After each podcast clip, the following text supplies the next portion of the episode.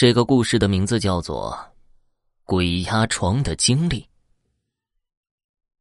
上高中的时候，暑假回农村老家待着，家里面请的人做木活，我月经来了，弄到裤头上，换下了清洗。因为每个房间都要木匠进进出出的，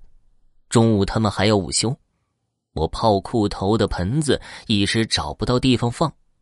总觉得让外人看见带血渍的裤头不太好，害羞。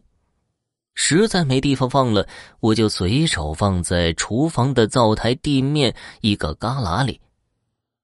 那是一个外人不会轻易进来的地方，我想啊，等泡一会儿我就去洗干净，当时也没多想。结果到了凌晨，我被鬼压床了。我梦见一个人进入了我的房间，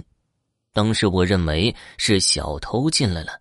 精神一直处于高度紧张的状态。那个小偷好像带了一口袋老鼠，吱吱乱叫，好像是故意用老鼠来迷惑我一样，让我认为只是老鼠，而不是小偷进来了。那个人在进门口的衣柜处停留了一会儿，悉悉索索的，搞不清楚在找什么东西，然后又轻手轻脚的走到我床尾站了一会儿。只是站着，我也没有看到任何人影晃动，只是一种感觉，感觉有人站在我床尾看着我。夏天的床都是有蚊帐的，我在蚊帐里面紧张万分，心都快跳出来了。我不知道他会不会伤害我，我一直在思考我该怎么办。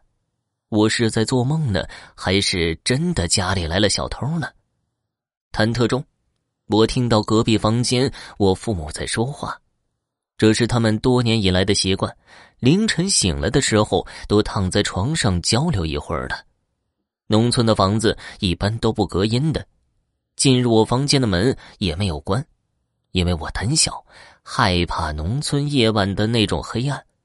所以从来就没关过两个房间之间的那道门。他们谈话的声音非常清晰，谈话内容我也是听得一清二楚。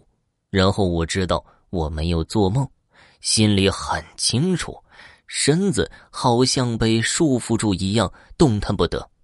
正当我悄悄试图活动我的手腕时，我感觉站在我床尾那个人又开始移动了，顺着床尾那个木扶梯蹑手蹑脚的上楼去了，生怕惊动主家人一样，那感觉好真实。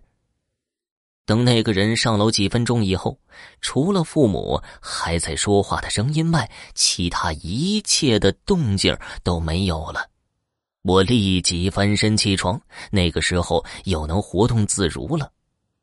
我冲向我父母的房间，急切的小声说道：“家里有小偷。”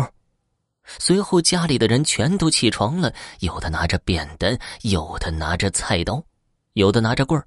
顺着我的指引搜遍各个角落，结果一无所获，一个人影都没发现。楼上只有一个空空的神台，我妈前段时间在楼上供奉过什么神，我之前一直不知道这事儿的，因为我是学生，一直不相信那些鬼神之说，所以啊，也没认真过问我妈妈供的是什么菩萨什么神呢。核对了一下我父母凌晨谈话的内容也是正确的，证明我是清醒的，找不到原因。我妈就开始朝灵异那些方面考虑了，问清楚事情之后，把我破口大骂一通，认为我亵渎了神灵，得罪了神灵，所以神灵来吓吓我呢。但那感觉太真实了，我知道那就是鬼压床。听众朋友，本期播讲完毕，感谢收听。